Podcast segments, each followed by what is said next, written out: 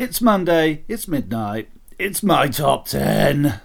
I've had a really busy week this week. It's been a real effort getting this podcast edited, but I've done it. I'm so proud of myself. Also, when I was recording it, that was also a little bit of effort as I was hungover. It was my birthday the day before, but my guest was absolutely lovely, very patient with my gormlessness, and he is comedian, musician, and storytelling YouTuber Jay Foreman. So, without any further ado, let's get on with the show.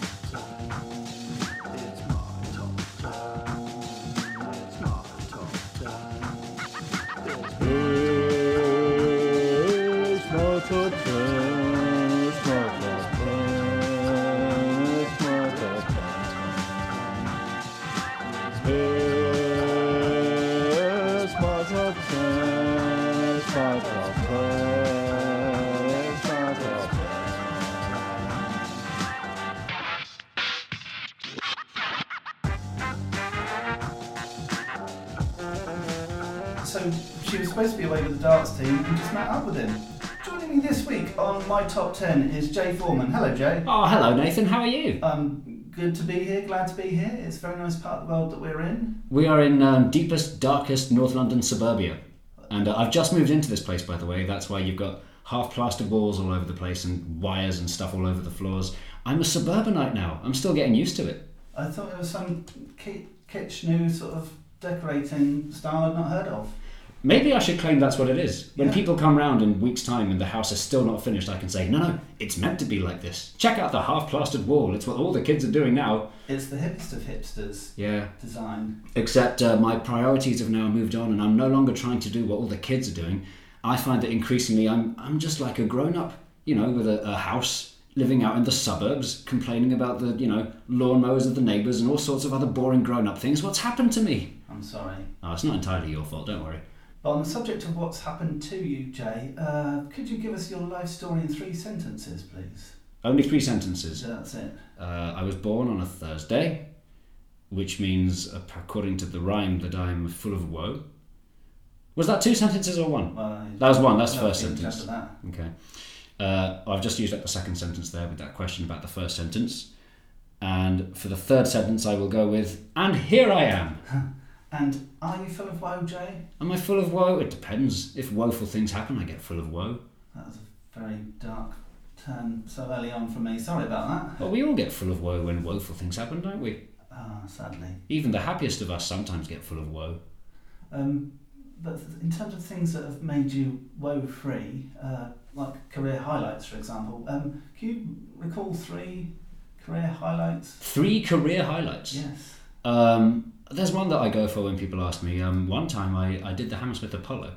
Um, and it's great fun to be able to claim that I performed in front of a huge audience in the Hammersmith Apollo. But the secret is, it wasn't really my gig. I was doing the, I was a support act on Dave Gorman's tour, so it was for his audience. But it was still a really wonderful show because the Hammersmith Apollo is one of these venues where, um, from the stage, when you look out into the audience, no one is far away. They've somehow managed to squeeze 3,000 people into what feels like a small comedy club. That's what makes it such a magical venue. So yeah, that's a that's a career highlight I'll go for. I don't think it matters that they weren't there specifically for you. I think that they were there and they were watching and listening. That's true. Well, if I get you know um, elderly relatives who don't understand what I do, and they ask me, I, are you actually doing a proper career as a comedian? Can you can you justify it as an actual job?" And you know, as long as I can say the words Hammersmith Apollo at them, they can go, "Oh, I, oh, I suppose that's all right then." Yeah. So two other highlights. Two other highlights. Let's see. Um, one time in a dressing room, they had uh, a bag of um, Haribo that I wasn't expecting, and it really cheered me up. That was a highlight for the day. Um, let's see. A third highlight Yes. of my career. My career is hard to talk about because it's all these various different strands that have very little to do with each other. Because on the one hand, I do the live shows, which is um, funny songs on the guitar, usually to children nowadays. And then the other entirely unrelated parallel career I have is all the stuff I do on YouTube. And most people who know me for one thing, they don't know about the other thing. So I guess if I'm picking three highlights, I should choose one from each thing. Unless the variation is a highlight. Yeah, that's one of the nice things about the job that I do is that if I get bored of one thing, if I've spent a couple of weeks working on songwriting or stuff for the live shows, I can decide, well, I want to focus on YouTube for a bit and flip from one to the other. Whereas if I was working as a chartered quantity surveyor or a systems analyst, I think it'd be a lot more rigid in my work. And is it quite quite an organic process? Do you think is it literally a case of ah, I'm bored of this, I want to do a bit of this? Yeah, I tend to work on whatever I feel like working on, which isn't always the best thing when I've got deadlines looming. But um, editing, for example, if I'm putting together a YouTube video, there's like a thousand and one different tasks to do, like whether I'm color correcting a scene over here, or cutting the timing on a scene over there, or doing graphics here, or sound editing there. And every single one of them is so boring. What I like to do is just sort of dabble in one bit, get bored, go to the back of the timeline, dabble in the other bit, and keep going. And then eventually, after weeks and weeks and weeks, um, the uh, finishing the project will creep up on me. I'll search around the timeline looking for other things to finish and go, oh no, wait, hang on. Oh, I, I, I finished? Uh-huh. it's a bit like when you're eating a chicken. You don't finish eating a chicken, you just sort of look through the bones and sadly realise there's probably none left. That's my approach to editing. Do you enjoy the editing process more than, say, the filming? Which, which bit of the process of I would say I would say that I enjoy the editing the most because the editing is the bit where you have the most control. With editing, you're literally controlling time. There's no better feeling than you know having all power over everything the storytelling the way it looks and sounds and the overall thing. Whereas the filming is actually the stage of the filmmaking process that i enjoy the least. Because you've got no control. There are so many things that can get in the way when you're trying to film whether it's uh, the weather the sun going in and out uh, noisy lorries going past annoying members of the public um, people coming along and telling you to move or um, equipment going wrong, me forgetting my lines, those are all things that you know can make you very grumpy on the day. Whereas editing, you're in the, the luxury of your own uh, half decorated home. I think that you, are very good at making virtue of things that do happen out in the field, though. Uh, I was watching a video where um, you were outside a market stall, uh, and the guy sort of who owned the stall was sort of standing behind you, sort of watching over what was happening. Um, and then there was an arrow pointing to him saying he forced us to buy something. Oh yeah, I think it's fun to throw those things in. There was one um, improvised moment that I really enjoyed. Um, I was doing a piece to camera talking about uh, something like trams, and then uh, while I'm talking, a man on his bike goes right in front of me, in front of the camera, waving, and so I decided to just chase after him. And then when I put the edit together, I thought, actually, that was quite funny. I look really angry. I'm going to leave that in the final version. And people were commenting, saying that was one of the highlights of the video for them. And they were saying, is that guy one of your friends? Is that an extra? Because I know you often do that. You know, you fake things going wrong. And was that one of them? And no, it wasn't. That was that was a genuine, really annoying passerby.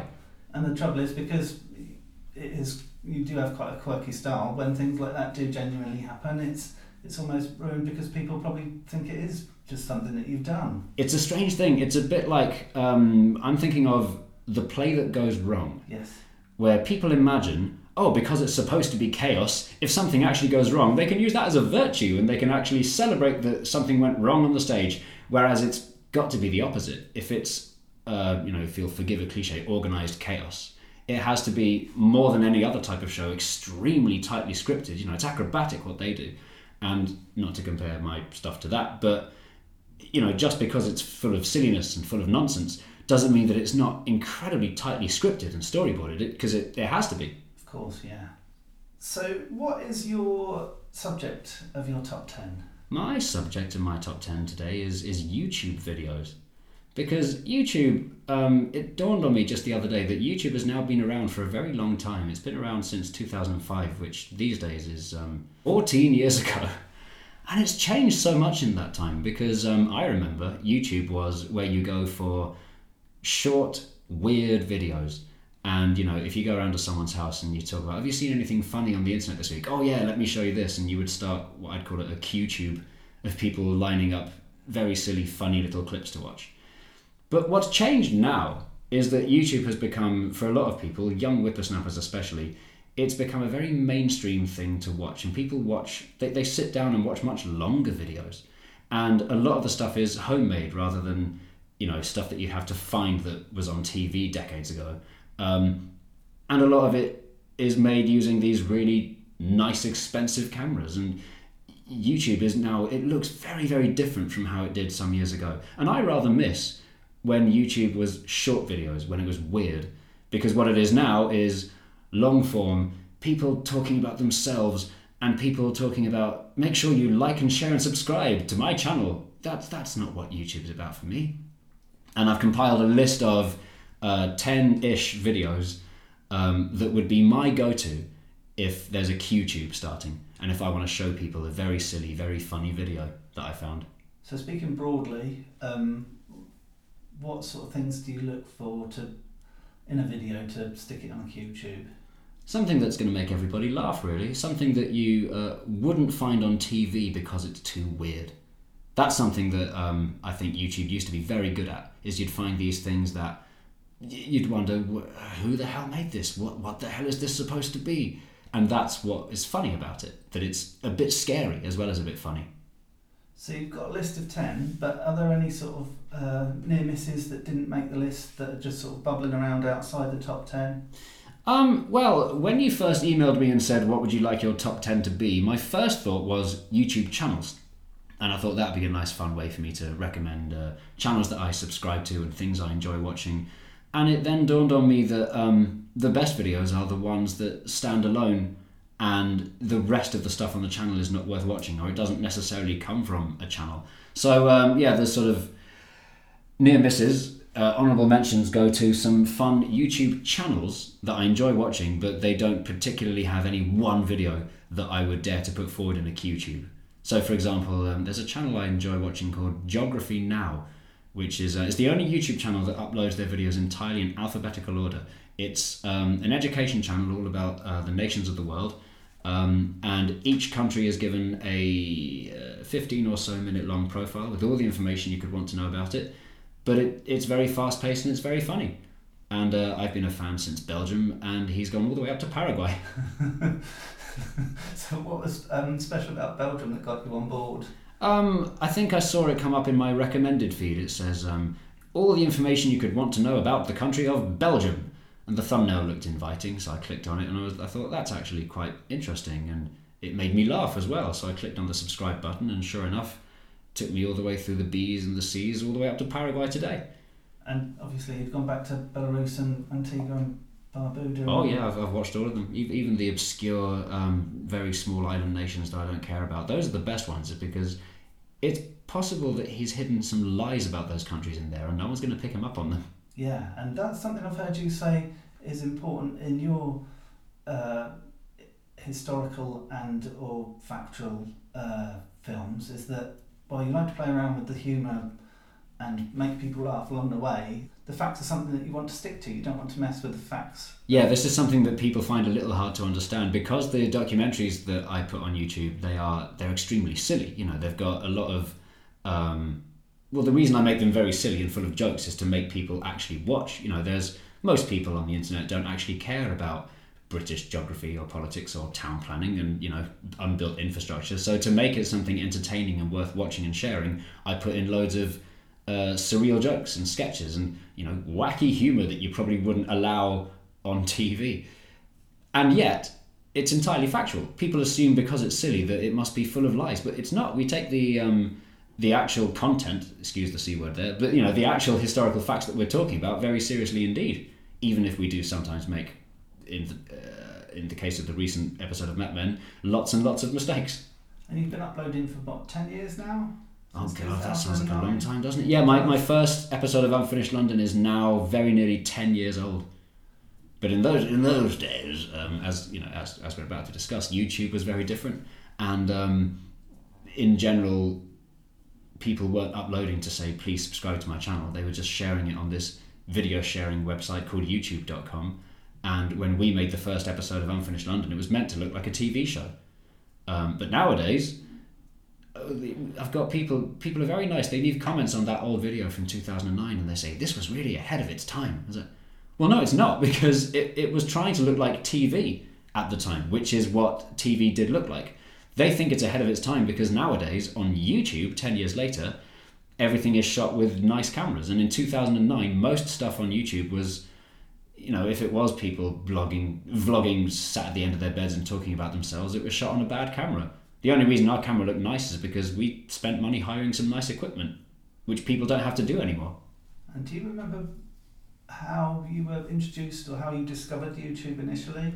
The first YouTube video I ever watched, in fact, I should have put it on my list. Uh, an honourable mention goes to a YouTube video called Thank You Mask Man, which is a clip from a Lenny Bruce routine that they uh, someone had animated and turned into a little cartoon featurette that I imagine was for cinemas. And it's really strange. It's really quite a surreal, difficult to watch little thing. But I loved it because it was really strange. And um, that's, that's the first video that I found on YouTube.com. Um, and since then, I must have watched oh, more, more than a hundred YouTube videos. So as we move into the top ten, uh, was it an easy process getting it down to ten? Um, no, it wasn't at all. I mean, uh, even just now, trying to uh, get my list down from 12 to 10 was really difficult. What I've tried to do is get a, uh, a variety of different types of YouTube video and, you know, a sort of um, different videos that I might be in a different mood for watching depending on different times of the day. So, uh, shall we give a quick mention to the two that you chopped off to make it 12 to 10? Yeah, there's one I've had to get rid of, um, which nearly made the top 10, and it's called Morph Tollbridge. So uh, I assume you're familiar with Morph, Yes. as in the Morph. little, uh, the little sort of dark red. What what colour would you call Morph? I, I Reddish brown, bur- um, burnt umber, brown. Uh, burgundy. He's a little burgundy coloured little man. That doesn't sound right. He's um, the little plasticine man off of um, Tony Hart's art programs, and he's just brilliant.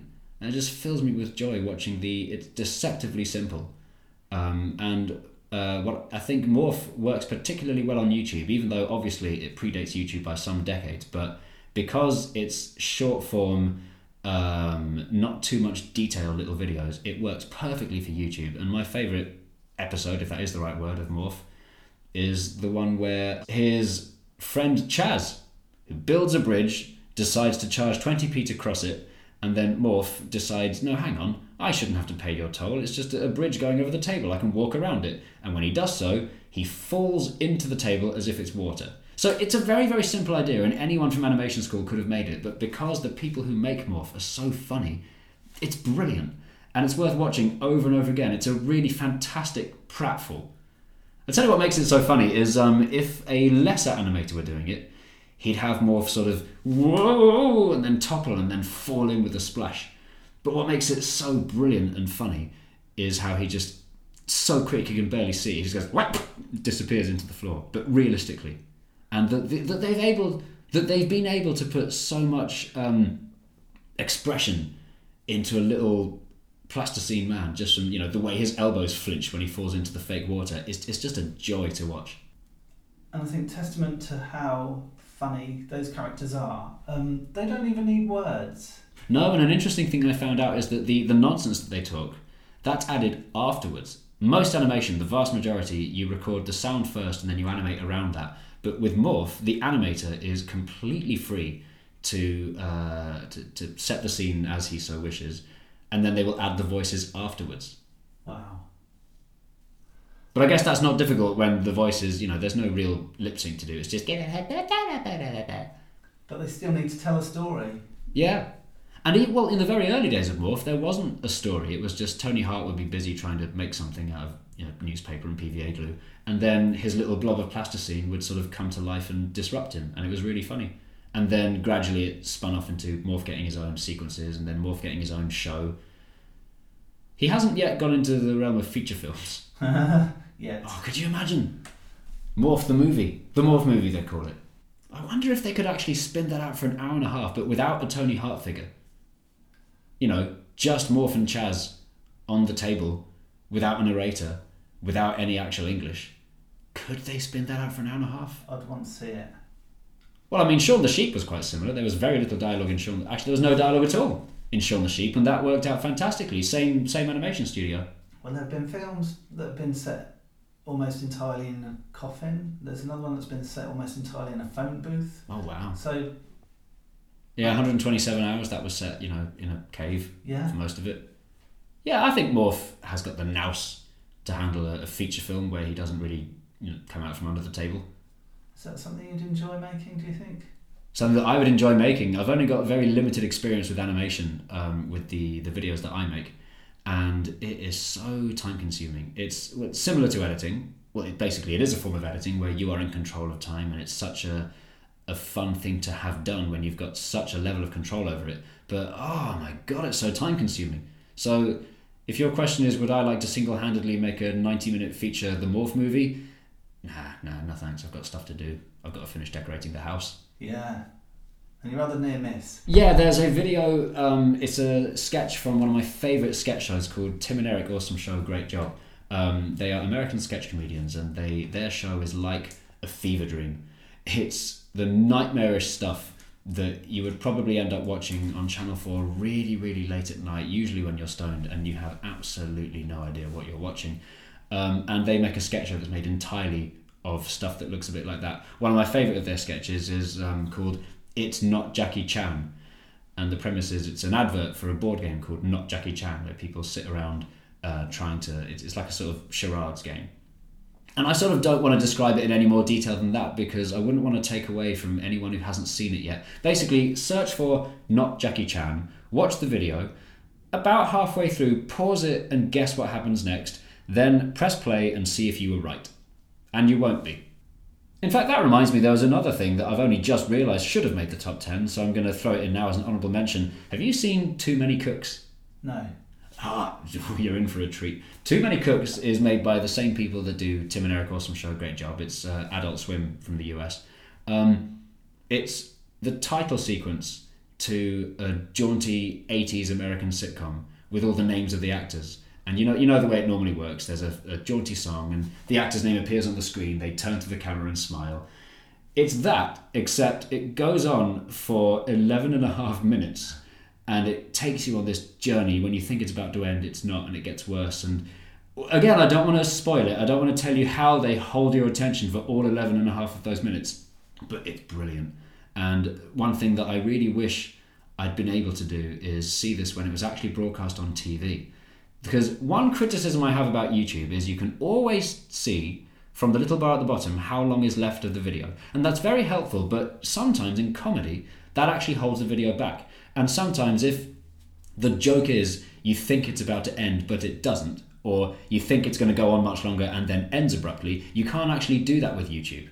So it means that you're missing out on the joy of watching a sketch like Too Many Cooks, having no idea that it's going to go on for quite that long. So that's why what often happens um, when a QTube starts, when you know I'm with my friends, we will load up the video, put it to full screen, and wait until the bar beneath has disappeared before showing people because sometimes that can ruin a joke, knowing exactly how long is left on a video. And Too Many Cooks is a great example of this. Right. But it's not made my top 10, so never mind. So, on to the subject of your top 10. Is it ranked? Um, not especially. I've got a number one, but um, the others are going to come in no particular order. That's great. Mind you, the order that I've got written down, they were the order in which these occurred to me. So, you know, if it comes early in the list, that probably means that it has a dear place in my heart, which perhaps means we should go backwards. Let's go backwards. All right, we'll go backwards, in which case I'll talk about the one that comes in at number uh, 10. Uh, this isn't so much a video as a channel. I know I'm breaking my rule already, but um, it's a channel called Food Wishes, which is um, uh, an American chef who makes recipe videos. And the two things that make this channel such a joy to watch uh, number one, you never see his face, just his hands which makes it really relaxing. And also, if you're actually looking for good recipe videos, it's useful. But the reason I watch it is just because I find it quite soporific and soothing. And this brings me on to the second thing that I love about Food Wishes this guy's voice.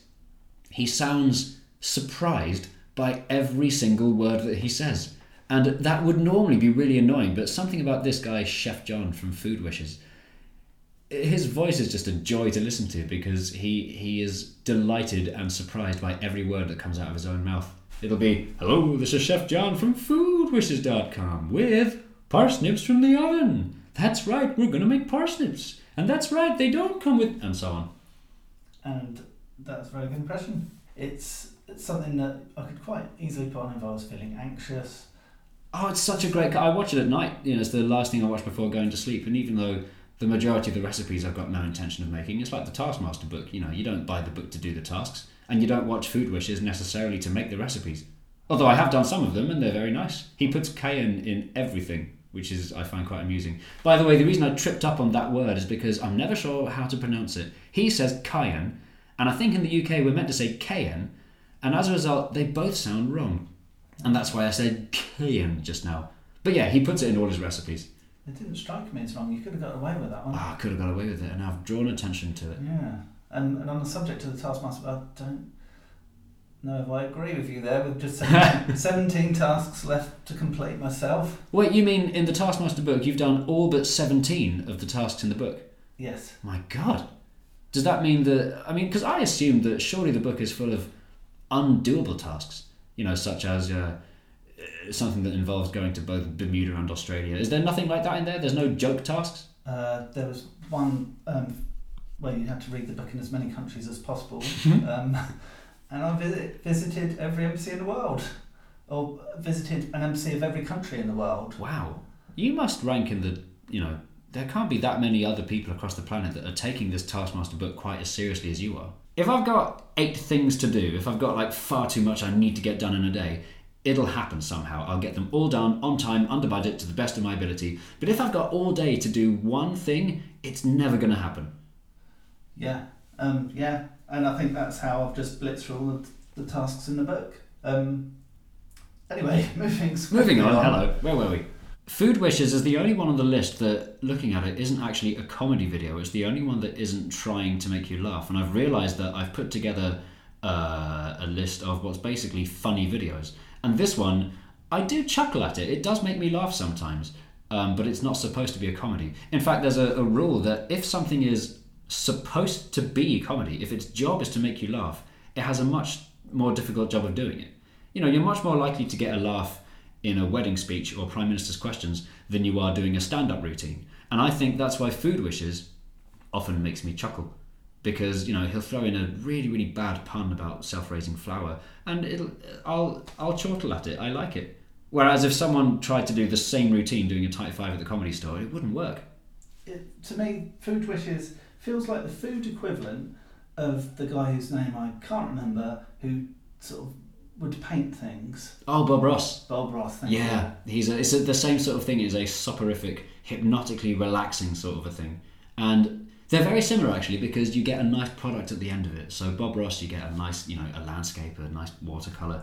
Food wishes, you, you get a lasagna or roasted parsnips. Next on the list. Next on the list is Captain Disillusion. So this is, um, and uh, I, I am quite sure of what I'm about to say. This is the best channel on YouTube. This guy's fantastic. So his real name is long and difficult to pronounce, and I can't remember it. Uh, he goes under the alias of Captain Disillusion with silver makeup on his face. Um, the purpose of his YouTube channel is to use his knowledge of visual effects to debunk fake videos and explain how special effects work. So it's a simple enough premise, but he forgot to make it shit. It so happens to be far better produced and far more slick and engaging and laugh out loud funny than it has any right to be and he's one of the few video channels where you know you can watch any one of his videos over and over again and you'll notice little details that you didn't notice before. And i must have watched his videos each one of them at least four times and i still spot things.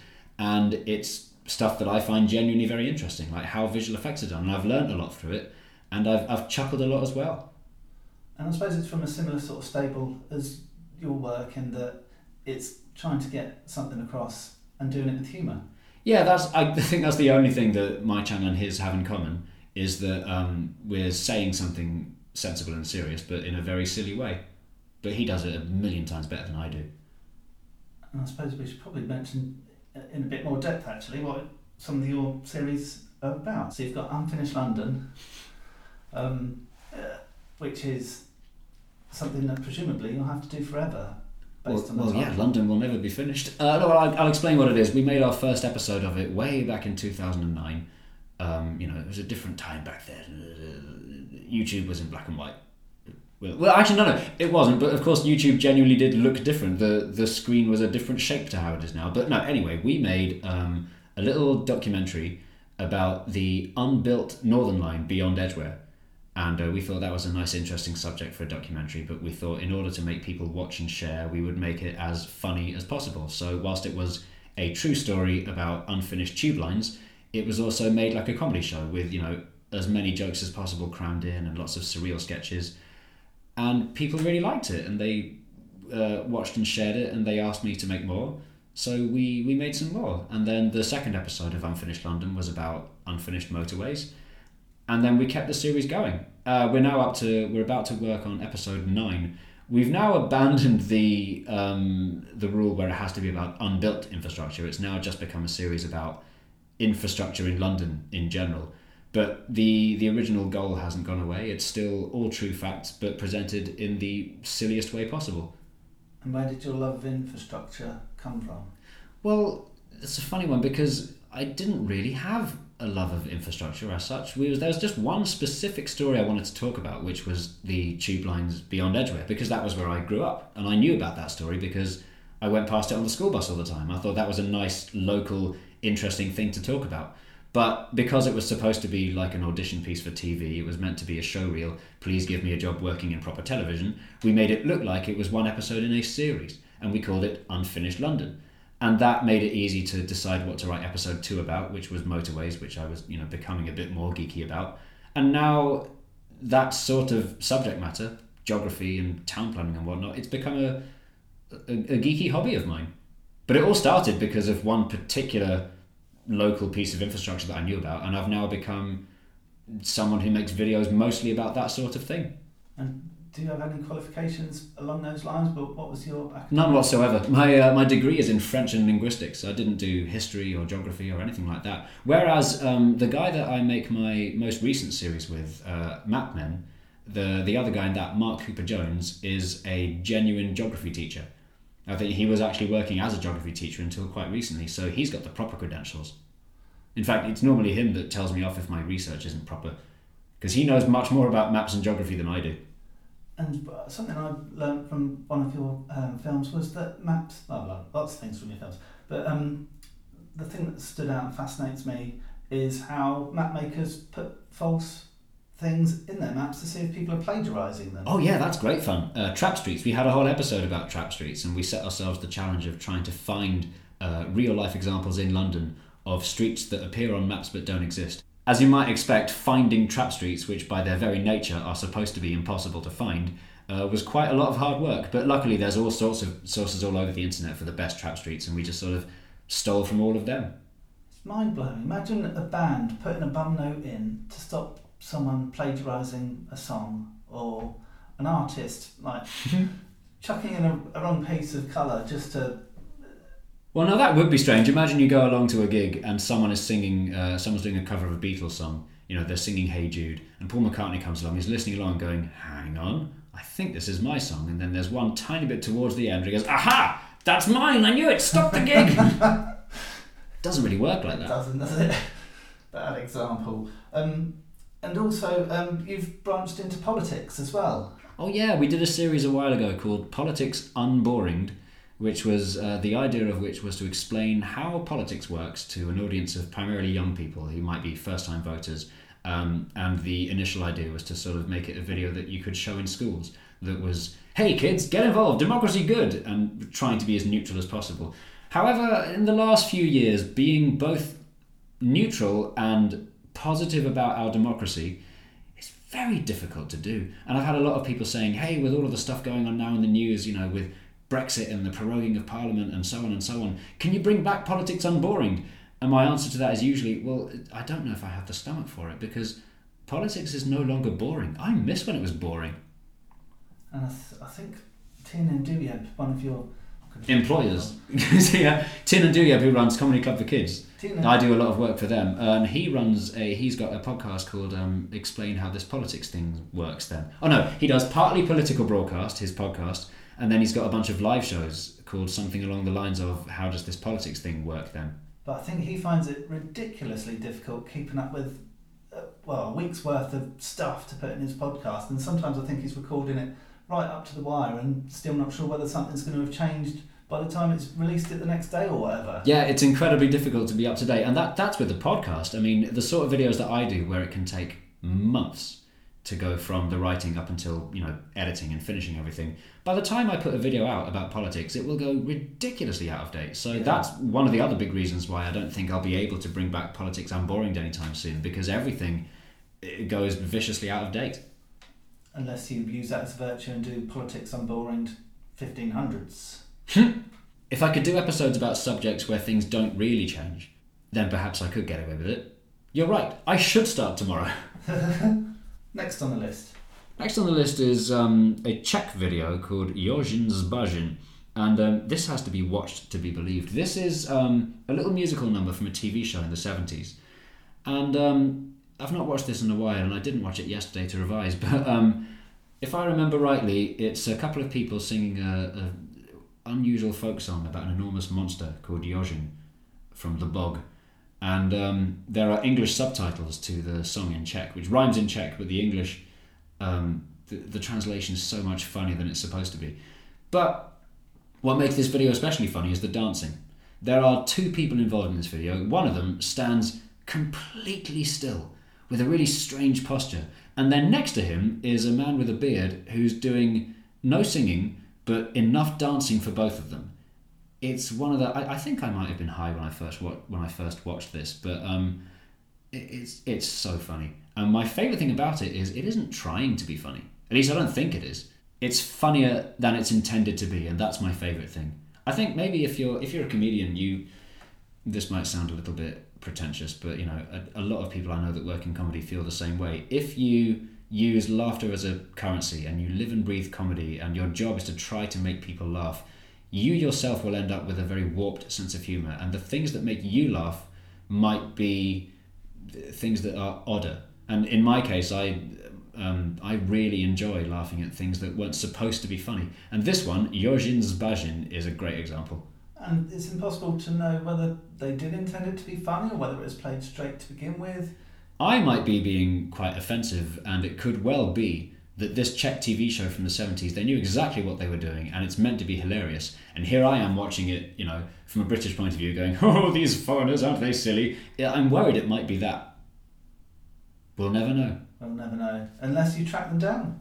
It's similar to, there's a much more popular video that's um, popular for similar reasons, is the uh, Trollolololololo song, which you might have seen. It's a man walking around a studio singing a song, and the lyrics are,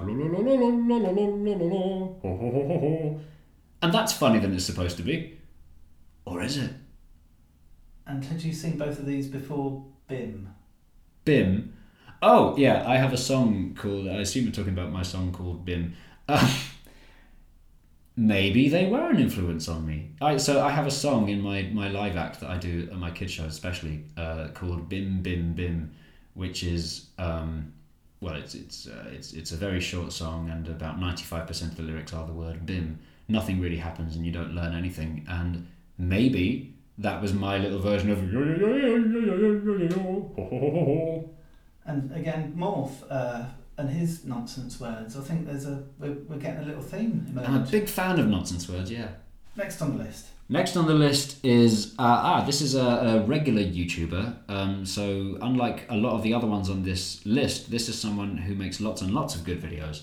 Uh, it's a web comedian called Tom Ska, and the reason that I pronounce his name Tom Ska rather than Tomska, which is how most people say it, is because I'm making sure not to get him confused with other internet person Tom Scott who, by the way, happens to be a friend of mine from uni, who, you know, both Tom Ska and Tom Scott are big on YouTube, but they do very different things. Tom Scott makes interesting videos about different um, quirky, interesting places around the world. Tom Ska is a sketch comedian, and his sketches are brilliant. So, the thing that makes his funny sketches stand out is how slickly they're edited and the attention to detail with timing, where it is, you know, if a joke went on for one frame longer, it wouldn't work. And you can see the attention to detail in his sketches, and it, they make me laugh. They're very funny indeed. And as well as those sketches, he also does a lot of um, uh, animation. He has a series called asdfmovie. I'm never quite sure how to pronounce that, which is a series of even more sleekly edited, very, very, very, very short little cartoons that are in black and white. And this particular one, the premise is there's. Oh yeah, this one is um, uh, there is an orb in his house, a, a big, round, very threatening thing that that changes things. And I, again, I don't want to spoil too much because if I describe the video, um, I would ruin it for anyone who hasn't yet seen it. But search Tom Ska the Orb, and it's it's just fucking brilliant because he's managed to make every single line punchline worthy. It just keeps going. It's like a, it's you know, he's pummeling you with gags. He has saturated it with gags, and you can tell that this must have been through loads and loads of drafts before settling on the funniest possible version of the script. And it's like that across all of his videos, but this one in particular, I really, really enjoyed because another common theme with videos from this guy Tomska is there's a lot of sadness, there's a lot of suffering, and a fair bit of blood and death, but you know, done in a really tasteful and very British way. And to a very high production values. Extremely well. high production values, yeah. And this video is not, you know, it's not that new. He was making videos back in 2000 and, uh, actually I wouldn't want to guess, but you know, he, he takes the production very seriously as well. It, everything looks great and sounds great, and there's music. It's professionally done. But what I lo- what I like about it is that not only can you tell that it's very slick and very well produced, it still has this element of homemade. It has a homemade feel. He's managed to combine very professional filming equipment with a cast and a set that's clearly just his mates, and you know his mate's house and it's that he's got the combination just right. And from orbs to balls, um, one of the videos on your channel um, that sort of stuck out to me was where you and Beck Hill are encouraging people to check themselves. From orbs to balls, yeah. Um, Beck and I did a video for um, a uh, cancer charity. Um, we were given the task of making a funny song and funny video to encourage men to check themselves. And so I wrote a song called Fiddle with Your Balls. And I sent it to Beck Hill for animation, and as as happens very often, Beck Hill turned it from something that was alright into something that was really funny because Beck is very, very good at making these flip chart illustrations for songs. And she's done it for a few of mine, and that one, Fiddle with Your Balls, that was a fun one. And of course, you, Beck, and Tin, and who we mentioned previously, um, do a lot of comedy club for kids. Yeah, this is my. In fact, this is one of the very few areas where the two worlds I work in, performing on stage and making stuff for YouTube, this is the only place where they combine. Uh, Beck Hill, who makes uh, fantastic videos, some of which are on my channel, also uh, does these same gigs as me, these comedy club for kids. And your comedy work has more sort of been leaning towards uh, younger audiences recently. Was that a conscious decision, or did it come? no, that was a happy accident. I had a show at the Fringe a few years ago um, that was in the Pleasance uh, courtyard in the igloo, and uh, I had a lot of parents come along to that show in the evening, and they said, you know, it's such a shame that there's so much swearing in your show, because it looks like it could have been a kids show. And this, by the way, was in uh, the igloo, which is for the most of the daytime used for children's shows but then, you know, when the sun sets, they use that venue for grown up shows. And I had my show in there. So it looked like a kid show, even though it wasn't. And then after I had a lot of people telling me that it felt like it could have been a good kid show were it not for the swearing, I thought, actually, that's not a bad idea. Maybe I'll give a kid show a go. And I came back to the Fringe the next year with a very, very similar show. Uh, some of the songs had been swapped out, all the swearing had gone. And I called it Jay Foreman's Disgusting Songs for Revolting Children. And it was such fun to do and I had great audiences. And then I was given the offer of taking that show on on tour, and that is what I'm now still doing. And quite by accident, I've walked into uh, a career as a children's party entertainer. And do you miss swearing? I still get to do the occasional grown up gig, so um, I, I manage to get it out of my system when I have to. Um, but the great thing about kids gigs is that the uh, the reactions in the audience are like nothing you get from grown up shows. Because a kid won't pretend to like a show if a kid is laughing, they mean it. It's you know, it's like getting approval from a dog. There's nothing more nothing more pure than when a dog likes you. And do you find it harder to write? I do because um, the obvious challenge, the first thing people would think of is, oh, it can't have any sex or drugs or swearing, you know. But that's not the difficult part. The difficult part is that um, kids don't get the same references that grown ups do.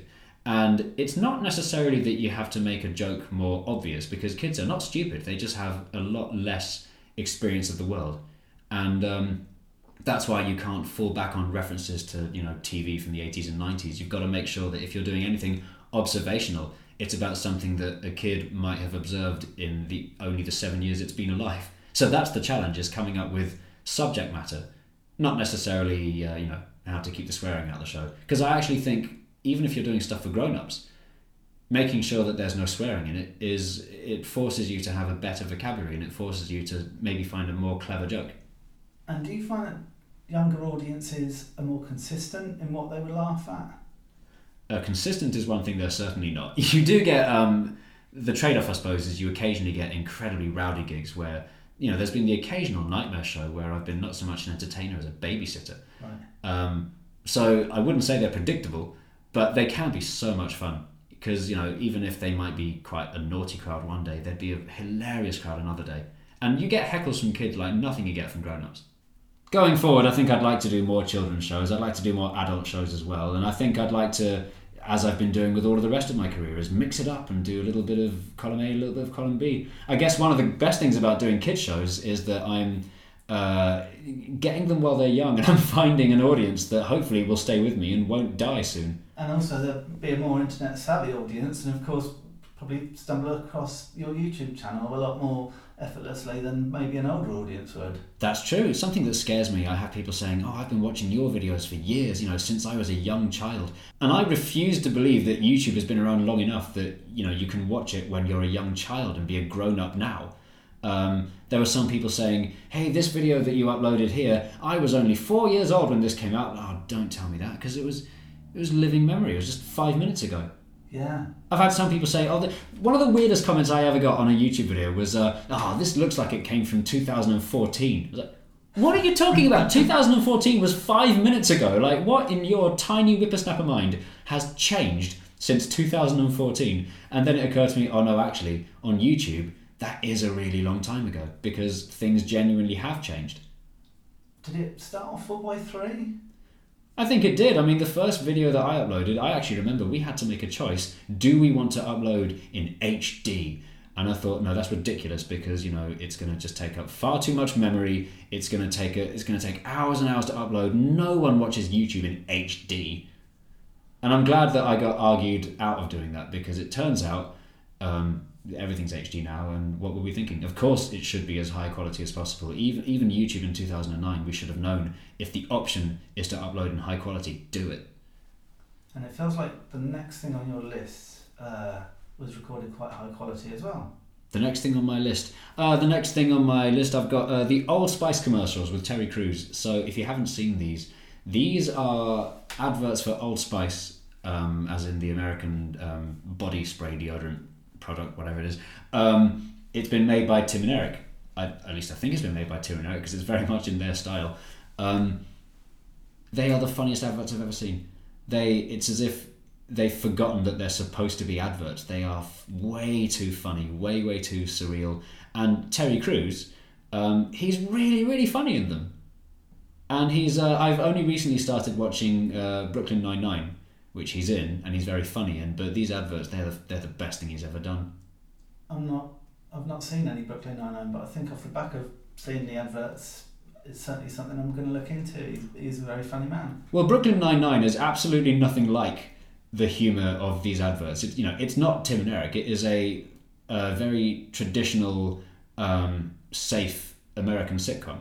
You know, with lots of hugging and learning, and it's a you know it's very comforting TV. It's like Friends. You know, you just watch it because it's a bunch of people that really like each other and have each other's backs. Um, whereas the kind of humor in the Old Spice adverts is aggressive and scary and funny and surreal and violent, and I love it. So is it Tim and Eric that I should be looking all into? Yes, if you enjoy the adverts that Terry Crews is in, then if you want to see more stuff like that, you should be seeking out Tim and Eric Awesome Show. Great job. By all means, watch Brooklyn Nine Nine because you know he's in it, but he's not doing any. He's not doing any of the same stuff. And I think that the adverts particularly clever in that they bleed out of their slots, as it were. So you'll, you'll see what you think is a different advert, and it turns out that, hey, it's the Old Spice one again. Yeah, it's it's very Python-esque where um, you know nothing is safe. You can make a joke anywhere, including where the advert ends. And they've, they've done this twice in the Old Spice ones. There was one where it looks like an advert for a washing machine stuff and it invades. And then Terry Crews just like yells at the camera, Old Spice is so powerful, it's even advertising itself in other people's commercials. Um, and then there's, I've made him sound like he's even more like, right, I refuse to try and do an impression of Terry Crews, But he, when he shouts, he sounds both really aggressive and threatening and really happy at the same time. And it's, I think it only works because he's able to deliver it like that, and it's brilliant. I only realised that just a few short seconds ago when I tried to shout myself and it sounded horrible. When he does it, it's funny. Anyway, so they did it on that occasion. They also did um, an advert which refuses to end. And uh, Terry Crews is like holding a can and yelling at the camera, saying, "It's too powerful to let this commercial end," and then it just carries on for like another minute. It's it's brilliant. And I wonder whether it has reinvigorated their sales because Old Spice, you know, you would think of as something your dad would well, something some someone of my dad's era, but certainly a lot of people would be. That's granddad's. Well, I've not seen the sales report. I don't know how well they've been doing. I don't know if the advert's been uh, improving things. I mean, it's not really available over here, so it's hard to tell. There was. Um, uh, we had an advert for Old Spice that was doing the rounds on YouTube about seven years ago now, uh, where it wasn't Terry Crews, it was somebody else, like a big muscular guy. Hello, ladies. Look at your man. Now look at me. Now back to your man. Now back to me. That one. That that was doing the rounds, and that was you know really really funny but not quite as funny as the Terry Crews ones. And I, I think I remember reading that off the back of that advert doing so well on YouTube, they decided to actually put it on TV over here and you know sell Old Spice to a few more people. But you know, I'd, I'm I'd be making shit up if I went on any longer about this because I don't really know. I just know that the advert's funny and that I have no and that I have no intention of using their products. I went method. I was in a play, uh, Bouncers, that's set. I think it's in the early eighties and bought a bottle of Old Spice to wear while in it. Um, Where did you get your bottle of Old Spice? I thought it wasn't available over here. Ah, see, there's a question. I think You travelled back in time to 1983. maybe I got it off the internet, or maybe it was in somewhere random like Superdrug, or Mhm. I honestly can't remember. I think they do sell it, but it's like um, maybe you can only get it in those uh, American candy stores where you get imported stuff. Although they're the one near me shut down, sadly. Oh, what the uh, candy store? Yeah. Oh no! Clearly, there weren't enough people buying overpriced Pop Tarts. and another thing, After Brexit, all shops are going to be like that. Uh, Yeah.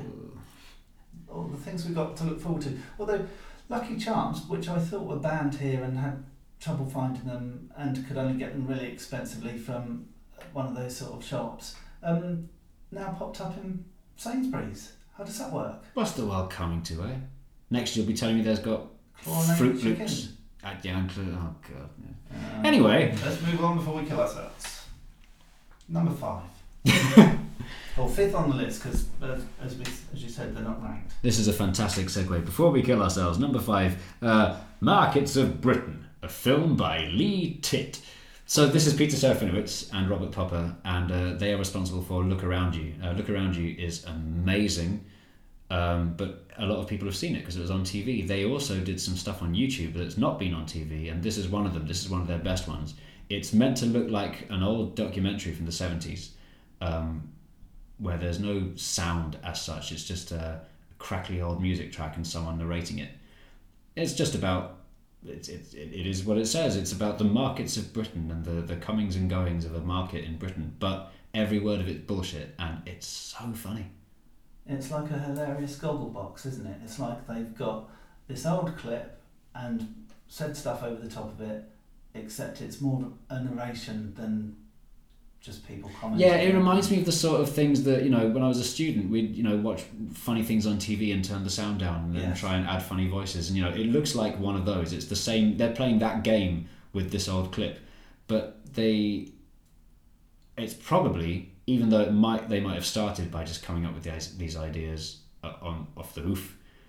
It's too funny to have all been improvised in one go. I reckon it's been gone through lots of drafts and you know it's been tightly scripted just because it's so funny. I might be Yeah. wrong. I don't know anything about the process of how they made this, but I love what came out of it in the end. It's fabulous, isn't it? Peter Serafinowicz has done some amazing stuff on YouTube. He's known now for doing the uh, sassy Trump voiceover, which is a great joke, but you know he's done it again and again for ages, and you know it's it's worn off a bit. But he also does he's also done some really surreal stuff. One of my favourites um, that didn't quite make the list.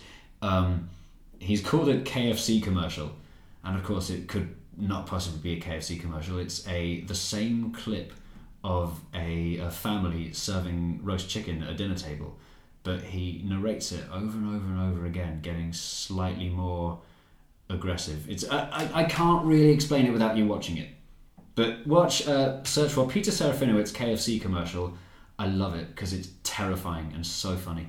It defies explanation. The markets of Britain feels like unfinished London in a way. It's it's like they're coming from a similar sort of place tonally. Um, I guess the, the thing that they have in common is they're both um, trying to be very, very surreal humour. And I think you, I, I was trying when I was making Unfinished London to um, to make the jokes a bit scary, you know, a, a bit um, over the top and really weird. The sort of thing that you certainly wouldn't expect in a documentary about transport infrastructure. And you know, if I can make them anything like the jokes that Peter Serafinowicz does, I'll, I'll be very happy. And do you have a list of things that you want to tackle with Unfinished London? Are there other things that you think, oh, that needs to have a wider audience? Uh, more people need to know about that particular. Well, the fun is taking um, a subject that's actually on the face of it really quite boring and technical, and I like the challenge of turning that into uh, a fun video with surreal jokes and humour. Um, so, for example, uh, we are working on the next two episodes because we film them in batches and we're doing two at a time. And the next two, one of them is called, uh, well, the clickbaity title is Why Are There So Few River Crossings in East London? And it's going to be all about the history of the River Thames and all the bridges and tunnels and why the map of London looks like it does. That one I think is going to be quite easy to make interesting because it's genuinely very fascinating. But the other one is going to be a lot more challenging. The working title is why does London have 32 boroughs? And this one is going to be a history of why the Greater London boroughs have the borders where they are and how they got their names and exactly why there's 32 of them. Now that even even a geek like me can admit that that's fucking boring. But therein lies the challenge. I'm going to make that a video that people are just as likely to want to watch and share and laugh at as, as all the other stuff. I think it sounds very interesting. I'm sorry, that's. Well, then you're not my target audience.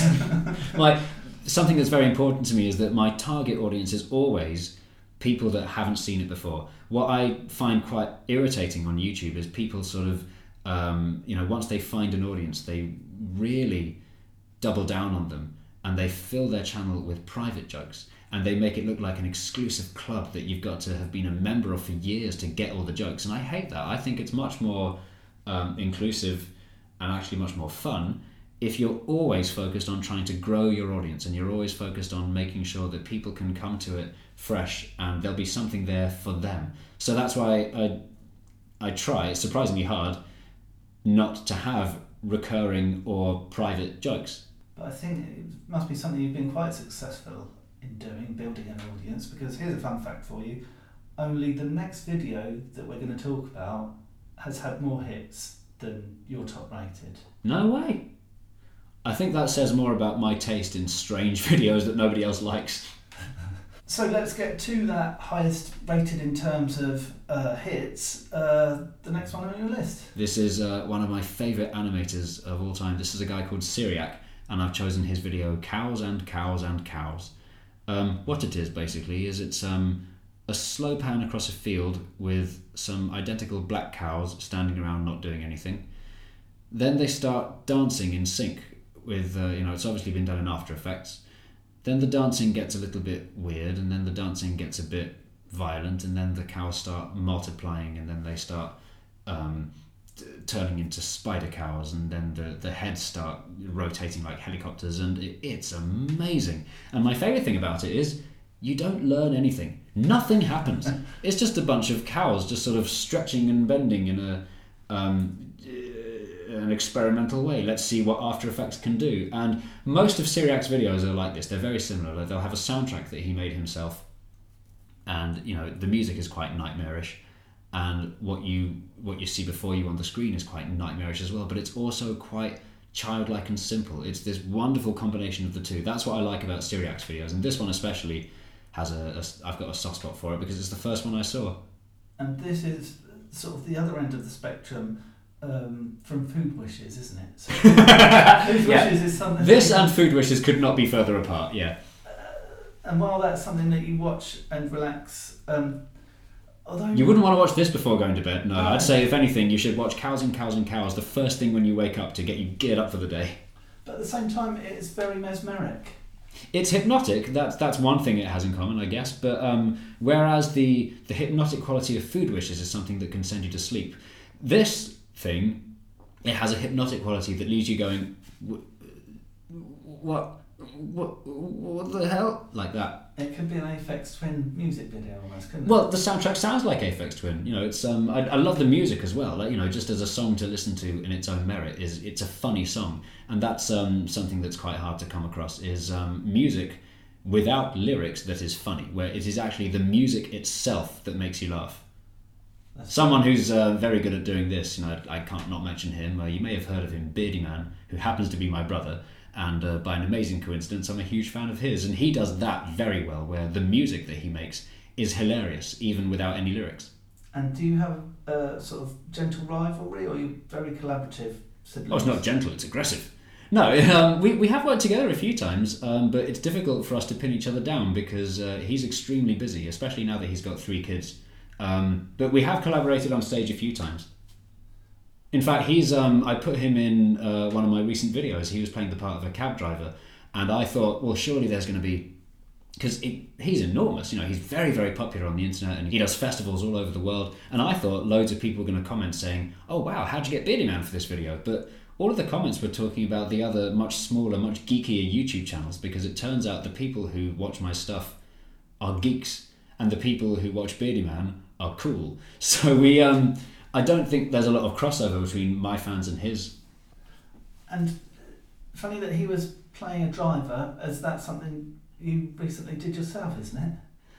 Well, yeah, funny you should say that. I used to. I, I think this is what you're talking about. I used to work as a tour guide. Um, how do you know this? I used to work for a company called Small Car Big City. We used to drive tourists uh, around London in classic Mini Coopers. And uh, I, I missed that job. I really did love that job. In fact, occasionally they'd let me use one of their cars for my videos. Is it something you could do as a, sideline just for fun? I used to do it as a sideline for fun. I used to, for ages, I was juggling my three careers uh, musical comedy, YouTube stuff, and London tour guide. But um, I'm very lucky to say that I now have only got time for two out of those three jobs, and it's the London tour guide that has fallen away. And Which I guess means I'm now, a, I'm, I'm going to say, a, a, a professional comedian. and how does that feel? Expensive. no, no, it doesn't make sense. Ask me again. And how does that feel? it feels strange. It feels embarrassing because you know if um, I have to fill in a form and I have to write down occupation, it still feels a bit naughty and like it's not serious to write down the word comedian in the occupation box. Well, It's especially expensive for insurance. I bet. Can you be creative? Um, I think for insurance purposes, I am a video maker, Yes. which you know has a much broader meaning and is technically true. But if I tell them I'm a comedian, that means you know driving late at night and uh, being around rowdy audiences and being the sort of person that tends to have car crashes in their experience. Don't tell the police. Although video maker could be more expensive than uh, other descriptors as well, just because they're thinking that you're going to be having kit in the car that might get destroyed. I'd recommend looking uh, editorial consultant. Editorial consultant. Now that does sound like a proper job. Because then I can go to family gatherings and they say, "What do you do?" I'm an editorial consultant. I am a serious person. But I think you know it's also a descriptor that isn't a complete lie. True. Well, one of the things I love about the work that I do is that um, it's lots and lots of different, very varied jobs that require very different skills. So, to make a video, you need to be able to uh, research and then write and then film and edit. And those four skills have got nothing to do with each other, but you need to be able to do all four of them. which is your ranking of best to worst. My ranking of best to worst for those four. Ed- editing is number one, definitely, because I have ultimate control and I am able to literally control time. There is nothing, I've said this already, I'm able to literally control time. There is nothing more fun than being able to sort of manipulate and tell a story that way. Um, and then at a distant fourth place is filming, is actually going out to film. And then the other two, uh, writing, researching. Um, research can be boring. You know, research is uh, can just take a very very long time, and you might end up spending a whole day reading an old paper or something you found, and discover that none of it's useful. Um, the thing we find very difficult when we're doing research for our videos, we are tempted whenever we find a little chunk of information like, oh, that's exactly what we're looking for. Let's put that in and turn that into a joke and, you know, write some words about it. But then uh, the danger is that you'll do that too soon and you will then find a piece of contradictory um, research that means you have to then have the very heartbreaking job of getting rid of your joke that you're proud of. And um, what we are learning very slowly is that you really shouldn't start writing until you've done all the research that you will ever need. You know, there's, there's no excuse for waiting until you've written the joke before finally putting the actual fact in because that will usually fuck up the joke. So, what we end up doing at the research stage is not writing the script, but writing an instruction manual for what will become the script. So you get the facts sort of all in place first. Is that my What- understanding? Yeah, what we do. Um, so let's say, for example, we're making a video about uh, why is Greater London the shape it is. That was one of the last ones we did, and um, all of the research that we find is just a bunch of unrelated and often contradictory facts. Our challenge, once we've compiled everything, is to turn all of those facts into a, and I'm going to use the N word, into a narrative. So we have to assemble those facts into what feels like a story with a beginning, a middle, and an end, and with all of these different story things joined not with and, but with but and therefore. This happens, but then this happens, therefore this happens, and we also need to introduce characters, ideally goodies and baddies. And in order to get this story out of our research, we will have to really exaggerate certain facts or decide to forget to mention certain other facts that we find. And you know, that sounds naughty, but that's exactly what history is. That's exactly what a historian does. They take all of their sources and decide to, to tell a story from it. And if you're trying to make an educational video, you have to make it entertaining like that. And as long as we make sure that there's no actual lies in there, as long as we're not, you know, missing out anything extremely important or just telling something that isn't true, we can very much get away with narrativifying all of our facts. And how do you make a goodie or a baddie out of an inanimate object? Um, inanimate objects are difficult to turn into goodies and baddies. What we do is we look for real people in the stories. So, for example, we were telling the stories about um, the comings and goings of trams in London, and we decided to make a baddie out of uh, Minister for Transport Ernest Marples. And he was actually very easy to turn into a baddie because he's an old posh guy, nobody likes them, and he um, also had several affairs with prostitutes and invented double yellow lines and traffic wardens. So, you know, he was he was an easy person to make an enemy out of. And has anyone you've ever made into a baddie uh, but been sort of around or taken umbrage or Yes, they have. I don't know if you know this, but we had a in one of our episodes of Politics Unboring, we had a whole segment about this guy called Peter Botting, who is a uh, speechwriter and um, political speech interview trainer. So we were basically it was a video about why don't politicians answer questions, and um, we said it's because they are trained to do things like avoid the question, answer a different question, and you know say things like, well, look, interviewer's name, let me be clear, and so on and so on. And we referenced this website called peterbotting.co.uk and we introduced it with an actor saying, Hi, I'm Peter Botting and I actually exist. Do you want to survive the next election? Then here are my five top tips to make sure that you're bulletproof in interviews. Anyway, uh, the real Peter Botting found this episode and thankfully he loved it. He saw the funny side and so he decided he wanted to meet us. And this was only like about a month ago. He and I met up in a pub in East London and I brought along the actor that played him and the director and um, he brought us a round of drinks. He was very nice about it. wow, that could have gone down such a different tangent. That's really lucky that he saw the funny side. Yeah, we were so worried because he knows some very powerful people. We asked him, you know, who are the people that he's worked with, and he expertly dodged the question, as you would expect him to do. Um, but I gathered from the, the very subtle hints that he was dropping that I think he's trained up the entire cabinet. Gosh. I know, I could have put a stop to him. Or he could have put a stop to you. What's the top three looking like? The next one on the list is a video that I absolutely love because, again, very little happens. It's called Bert and Ernie Go Brutal. It's a clip from Sesame Street where um, Bert is showing Ernie how to play the drums. And um, Bert looks at the camera and says, Okay, here we go. A one, and a two, and a chick, a boom, a chick. And then in the real clip, in the original clip that you don't see, he then starts gently playing the drums to a slow rhythm and they, you know, they sing along and it's a lovely clip. In the clip that I've chosen, someone has taken just the first beat of the drum and sampled it and played it again very, very, very, very, very quickly, and it's fucking brilliant. And they've played over the top of it this absolutely horrendous soundtrack. And again, one of my favourite things about this is um, I cannot explain why it's funny. If I try and explain why it's funny, it won't be funny anymore. I think the reason I like it so much is because there's two things going on at once.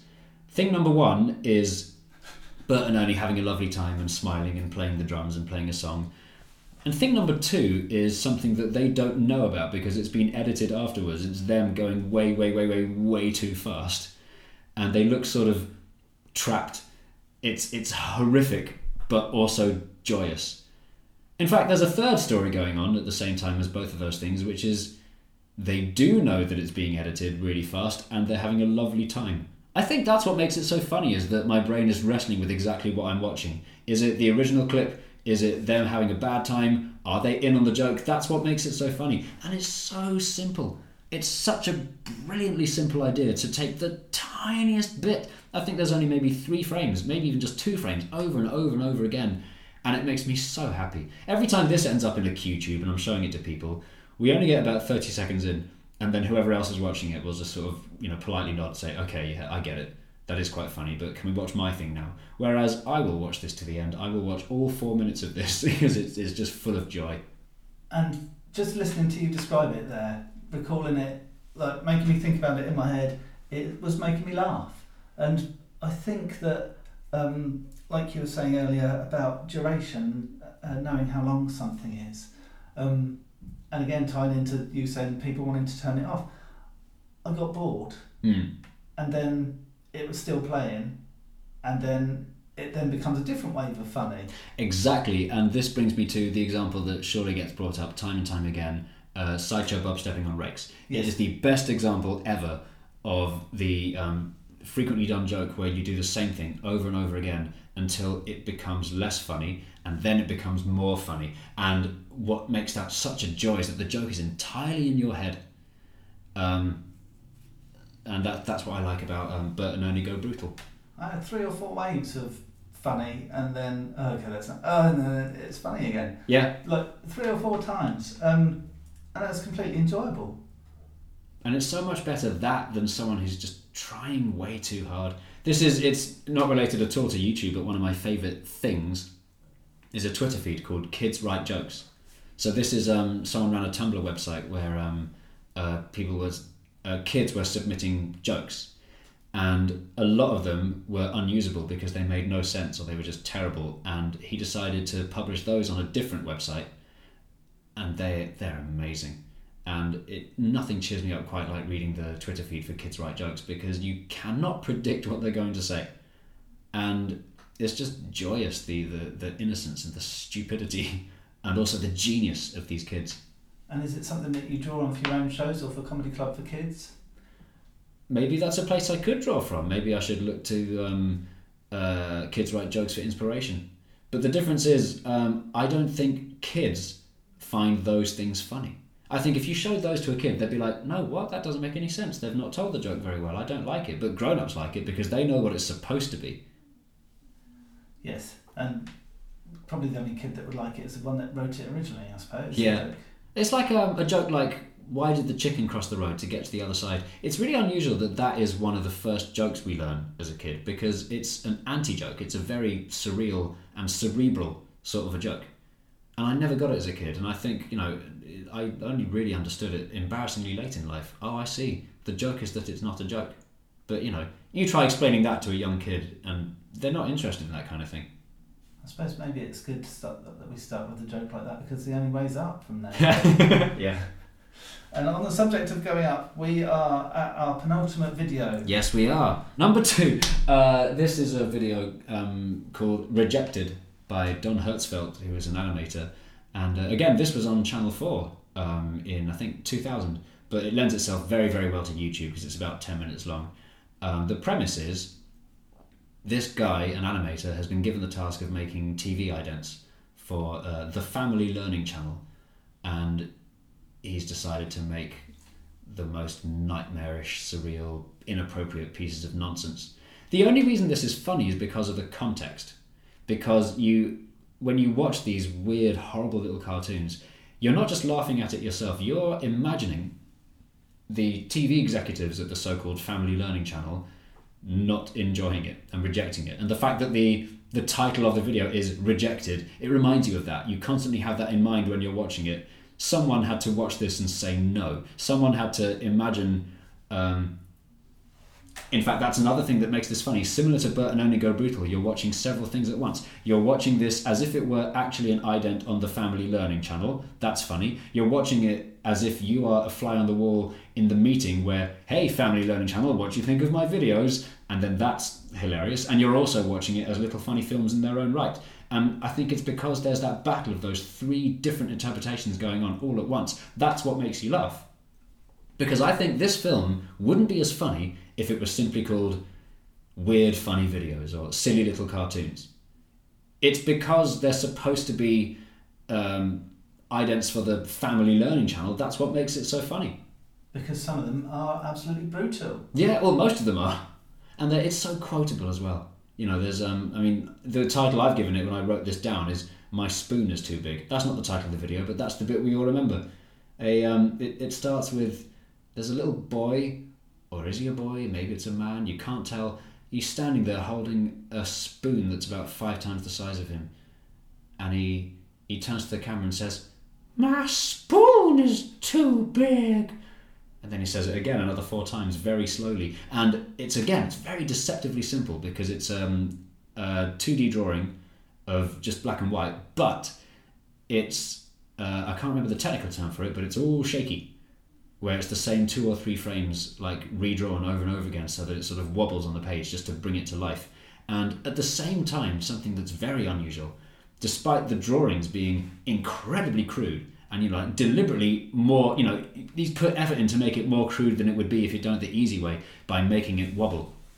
On top of that extremely crude visual style, the audio is perfect.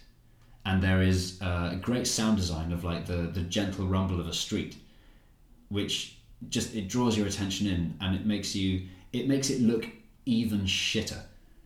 You know it's, it's very easy to do a, a, simple animation style but to to do a simple animation style and then put just the right amount of effort into just the right things that's that's genius. I think this has turned very Suits Corner hasn't it? But I think it sets the tone nicely as well the spoon being too big. Um, as the first bit uh, it's sort of a gentle way of introducing you to the, the world in which these characters inhabit. It's like that old joke in um, uh, New Yorker cartoons where someone has taken the cartoons but then not looked at the caption and then written their own caption, which is just a very, very simple description of exactly what you can see. Um, and that's what this cartoon does. It's a man standing. The first thing you think is his spoon is too big. And sure enough, he turns to the camera and says, My spoon is too big. And then in walks a banana, stands there for a painful five seconds before you wait to find out what the hell does he want, and he says, "I am a banana." then the sound of a vacuum cleaner. Then it says, "You're watching the Family Learning Channel." Fucking brilliant. And I have stolen that sort of humour for myself. There was in uh, the last Map Men video, there was a bit where uh, we were talking about Napoleon, and I had some filler. I had to do a bit where you slowly zoom in on a portrait of Napoleon and I thought, well, something has to happen visually on the screen. So I had a thought bubble appear, like you know, first the two blobs, and then finally the big blob where the text is going to be, and then the last thing I decided, what what's he going to be saying? What should Napoleon say? And I went with, and I only realised this is probably very influenced by this video. I went with, I'm Napoleon, because of course that's what he's going to say. He's Napoleon. That, that that's who he is. In much the same way of my spoon is too big or I am a banana this has become very Suits Corner indeed. But yeah, I, I, think that's what I had in mind when I did that thing. Okay, let's get even more Sudy then. Before we Uh-oh. get to your top uh, video on YouTube, um, Jay, you've been given an unlimited budget, an open brief. Oh, thank you very much. Um, what what would you make? What would if you had to contrive something that would get the most ever hits ever? What what do you think you would construct? Oh wow! Well, I've never been offered a budget before. Um, I think the best thing you can do with a big budget is is make it look like you're wasting it. I think it would be hilarious if I could, you know, spend tens of thousands of pounds simply to travel to New Zealand to do a piece de camera where I say maybe just one syllable and then fly all the way back home. I, th- I think that would be a good use of that money. Um, I've got to be careful now because I have a Patreon. It means that people who watch my videos are often funding them, so you know they need to see where the money is going. And I think if they saw that I spent all that money on a plane ticket to New Zealand for just one syllable, um, may- maybe they wouldn't like it. This isn't your Patreons, this is YouTube. YouTube have said, Jay, um, we're flagging. Uh, is catching us. you need to reinvigorate the channel and have the most hits. Here's all the money you need. Uh, go and make something. I don't know because I think one of the best things about YouTube is the homemade feel and where you can turn limitations into a good thing. I think me personally, I would if I won the lottery, I would spend that money on a fantastic green screen studio because you know that allows you to do pretty much anything, and it's always very difficult if I want to do green screen. I'm limited by how much we can actually move in the green screen space. For example, we did a scene where Mark Cooper Jones is wearing an enormous hat and he had to do that scene on his knees because otherwise you know you wouldn't have been able to get the hat in so that's what i spend my money on but um, apart from that i don't know where i'd spend a, a big budget i think i would combine uh, use of decent green screen and a trip to new zealand to say one word And in terms of content, what do you think? Are there any sort of shoe ins for going viral? No, I don't think so. It's very hard to predict what will or won't go viral, and that is proven by these countless corporate attempts to go viral that fail.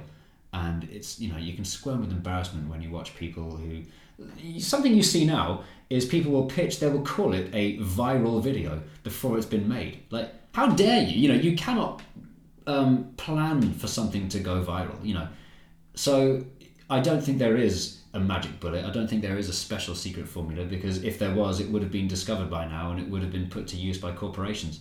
And I think you're right uh, about the corporate ones not really working because people can smell it, can't they? They can almost tell when something is trying to be engineered to go viral and almost. Uh, Yeah, you. people are very, very sensitive to when stuff has been put there by a company, and that's why whenever I do adverts on my channel, I make uh, I put a lot of effort into making sure that the advert and the content you came for never bleed into each other. Um, what you get on YouTube nowadays, this modern style of YouTube that the list we've been talking about doesn't really fit into.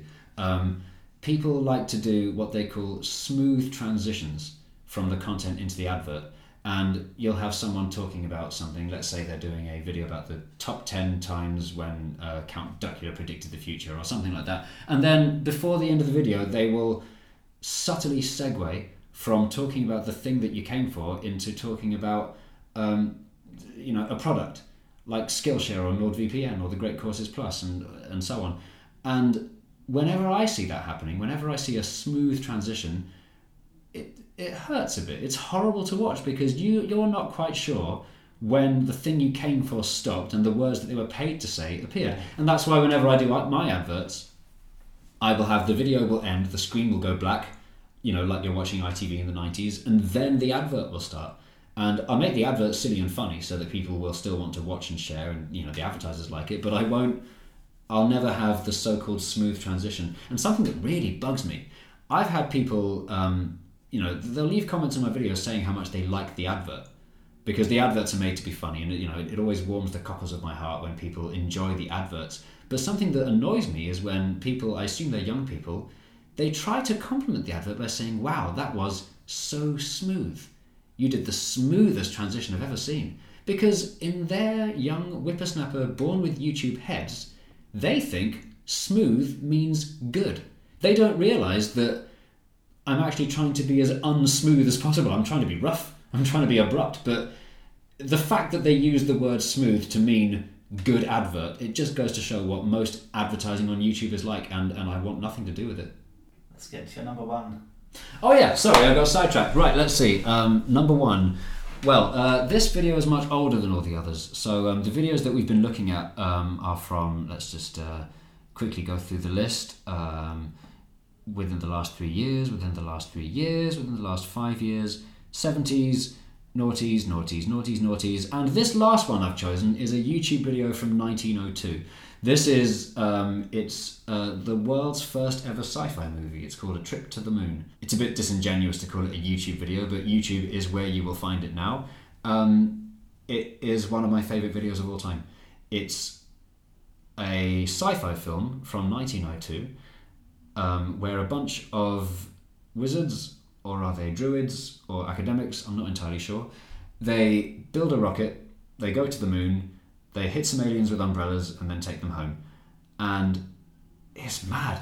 It's it's so much fun to watch because it's like nothing you've ever seen. First of all, the version that I used to enjoy watching, which I've actually found quite difficult to find on YouTube now. They've someone's taken it down. Is the colorized version. So the film is from 1902, but there was a short time later, in 1906, someone did a colorized version, and it wasn't colorized the way you would do it now with you know with computers. It was done painstakingly by hand, painting big globules of color directly onto the film, and this makes it look like nothing else. It somehow this process makes it look even more black and white than black and white does.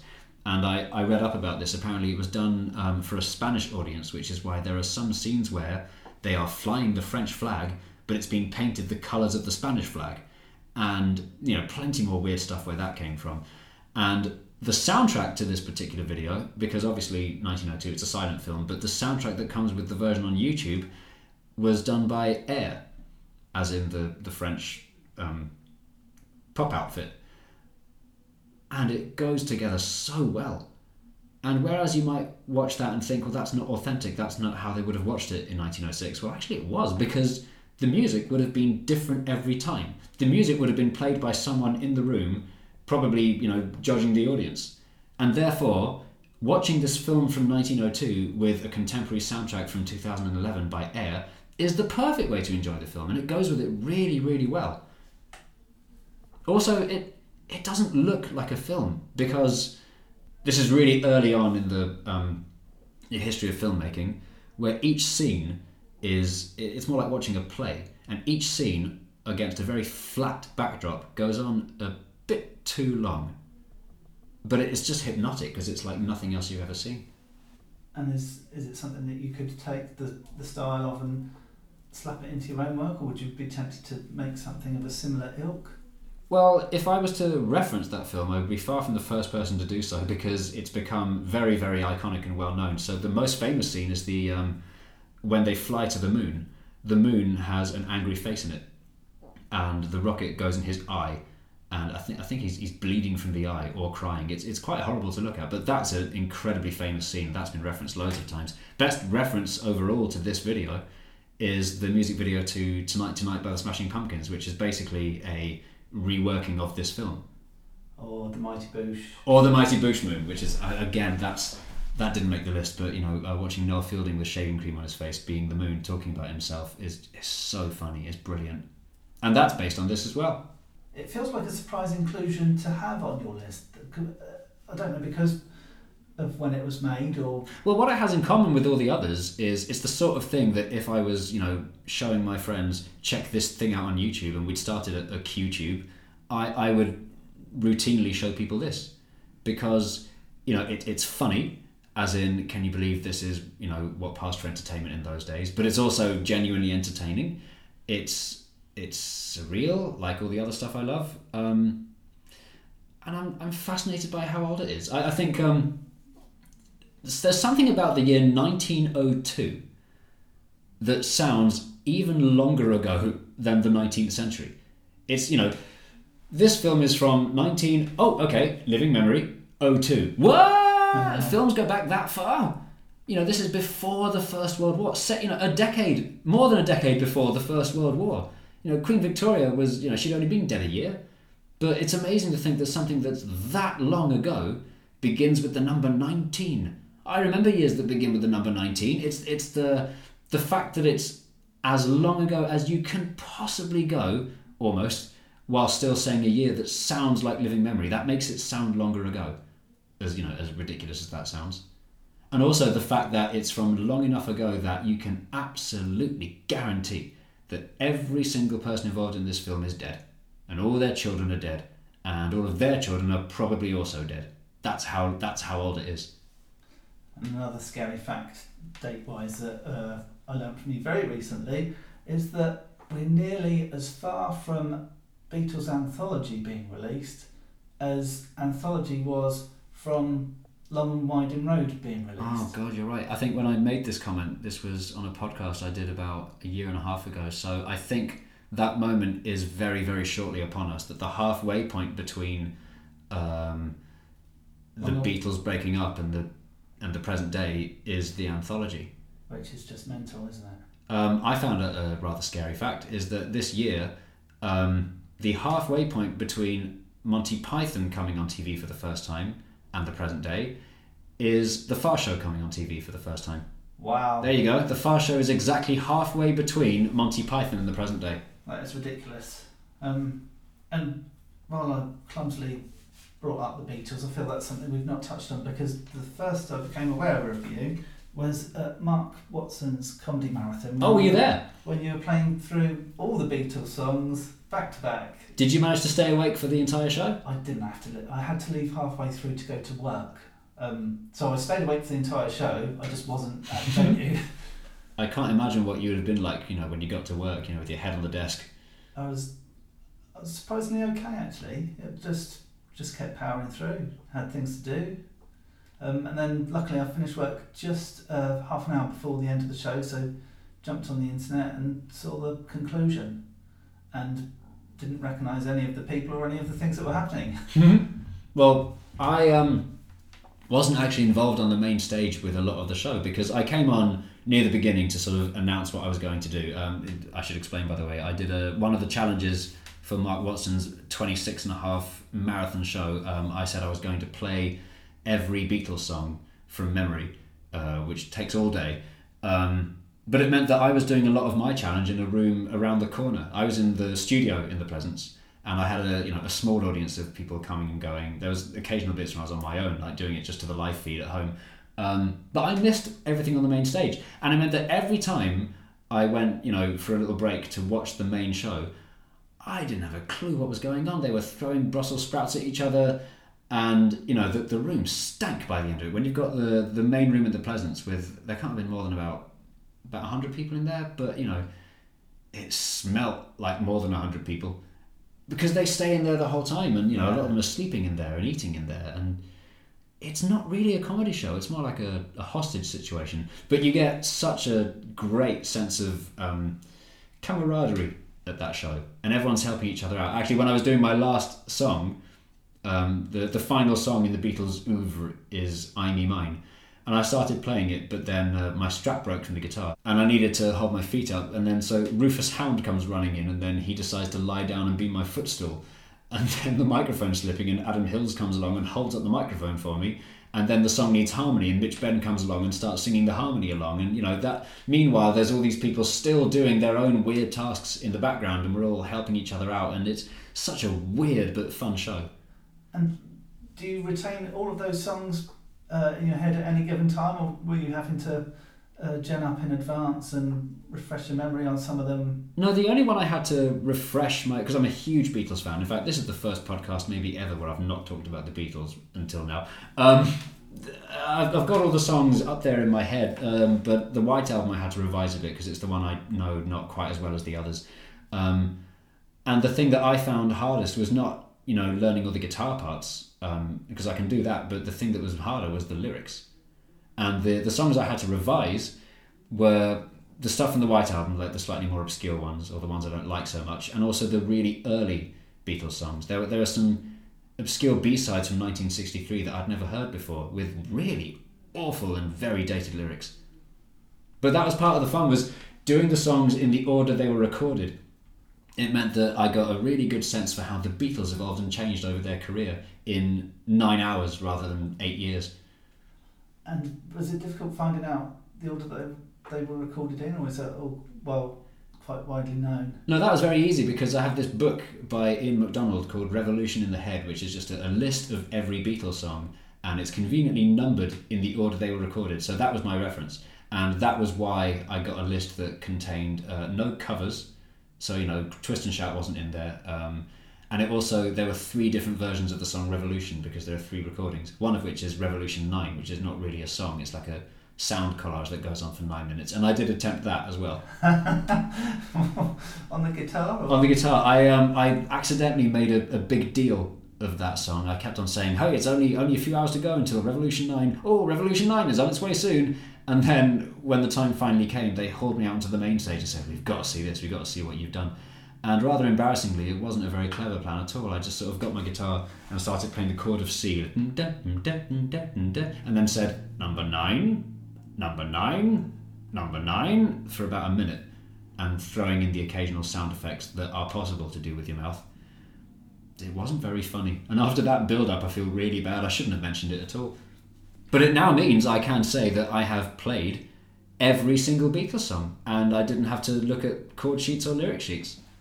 I was worried when I did the task that um, that by the end of it I'd, I'd be sick of the Beatles, but uh, fortunately that hasn't happened, and I still listen to the Beatles an unhealthy amount. And did it take you the full twenty six hours? Like how was how was how difficult was pacing it so that it lasted? It took me about nine hours, and I knew that it wasn't going to take me the entire 26 hours that were available to me. I was able to actually turn up at the beginning of the show, which was at about 9 pm on the first night, announce my intent, go home, get some sleep, and then come back to finish the challenge. And the whole thing took about nine hours. I could have done it quicker, but I wanted to have um, toilet breaks. Yeah. And the thing that was difficult, it wasn't um, uh, remembering all the songs because you know I already knew the songs anyway, and it wasn't um, learning how to play them. The thing that made it a difficult challenge was just keeping my voice going for that long, and also making sure that my fingers didn't hurt. It was just the how long it was that made it difficult. If I was given any task in the world to do, if I was given nine hours to do anything, in order to make the time fly, in my head, I'd be thinking about the Beatles' career. I'd be like, oh, I'm up to a hard day's night now, so you know, not long for not long till Beatles for sale, and that would keep me going. So you know, it's a very, very the time flew by when I did it. The only reason I knew it took so long is because my throat hurt and my fingers hurt. And the strangest injury was my um, my chest hurt from where the guitar was digging in. That's not an injury that I was used to, but that's apparently what happens when you play guitar for that long. And did you train much beforehand? I know that sounds like a weird question to ask, but did you sort of do long spells? Of... I considered training. I thought I'd have to, and I thought I'd have to, you know, see how long I can go. The only real training I did, I was um, touring my show at the time, doing very long drives up and down the country, and I just had the Beatles on uh, a playlist that I'd made that had the songs in the order, and I was just singing along to them, just trying to see can my voice do it and can I remember all the lyrics. But no, I didn't really do any proper training on the guitar. Um, but I, I, I think I got away with it. And in terms of gigs, what do you have coming up? Uh, I've still got my tour. I've got uh, several dates left on my tour of disgusting songs for revolting children. If you go to jforeman.co.uk, uh, there is a list of all my upcoming gigs. And I think that's something that's quite apparent with you, Jay, is that you were an early adopter of things like YouTube. So you've got all of the names that you want, really, haven't you? So your YouTube channel is Jay Foreman. Uh, you've got jforeman.co.uk as your website. Yeah, they're not taken apart from Instagram, which I almost never use. But someone has taken Jay Foreman on Instagram. So on Instagram, I'm Jay Foreman 51. But you know, you, you won't find anything there. I literally never use it. But yes, my Twitter is at Jay Foreman. My website is jforeman.co.uk, and my YouTube name is Jay Foreman. Thank goodness. And someone's trying to steal your identity. Who plays American football? Oh yeah, well there's there's two um, other more important Jay Foremans than me. One of them is an American footballer who he must be annoyed that he didn't get the Twitter name at Jay Foreman before I did because I get loads of people messaging me thinking it's him. And the other one is a, a very big important businessman. He is a, um, a toy manufacturer who often gets asked his opinion on uh, important things about the toy industry. I got an email that was clearly meant for him saying, We would like you to come to uh, Delhi and uh, give a speech to the Indian toy making market. And I thought, well, I was writing an Edinburgh at the time, so I like, I'm going to chase these emails, these emails as far as I can, and tell them that I am up for making the speech. And um, it got worryingly close to the wire before I had to actually, you know, really. I, I didn't want to ever explain I am the wrong Jay Foreman, but I wanted it to be really obvious to them that they'd made a mistake when I sent them a draft of my speech. And it went along the lines of um, Hello, my name is Jay Foreman. I am 28 years old, which I was at the time, and um, I have an A in GCSE Business Studies. Also, I've been playing with toys since I was about three years old, so I do have experience in the toy industry. I am very grateful that you've invited me to this talk because I've always wanted to visit India for free. Um, if you have any questions, please ask them now. I've got 28 minutes left of my speech allocated time. Please give me your questions. So I sent them that draft, you know, expecting them to email back saying, whoops, oh dear, our mistake, or, you know, maybe they'd be angry with me. But instead, it was the most disappointing reply. They just sent this reply saying, sorry, we thought you were the businessman, Jay Foreman. I know you thought I was the businessman. like, Oh, you know full well that I'm being silly, but anyway, I didn't get my free trip to India, but I did at least get a little routine to tell during my Edinburgh show. And that brings it beautifully back to my spoon is too big. It does? Well, say the obvious thing. Oh, yeah. Yeah, we thought you were the businessman, Jay. Yeah, no, in fact, you know what? Here I am again assuming, oh, foreigners not being funny. No, they were being just as really obviously ridiculous as I was, and that was actually a really funny, intelligent thing to say, which is, no, we thought you were the businessman. Jay Foreman, American footballer, thank you very much for coming on My Top 10. Oh, it's been lovely. Thank you very much. Goodbye.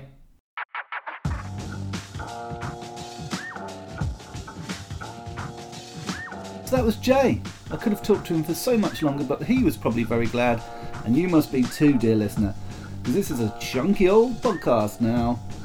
So I'll keep it brief here. I'll be back next week with Frankie Ward, and she'll be discussing her top 10 girl band songs. You can find me on the social medias and Patreon at Top 10 Pod. But for now, stay safe. See you soon. Bye, bye, bye, bye, bye.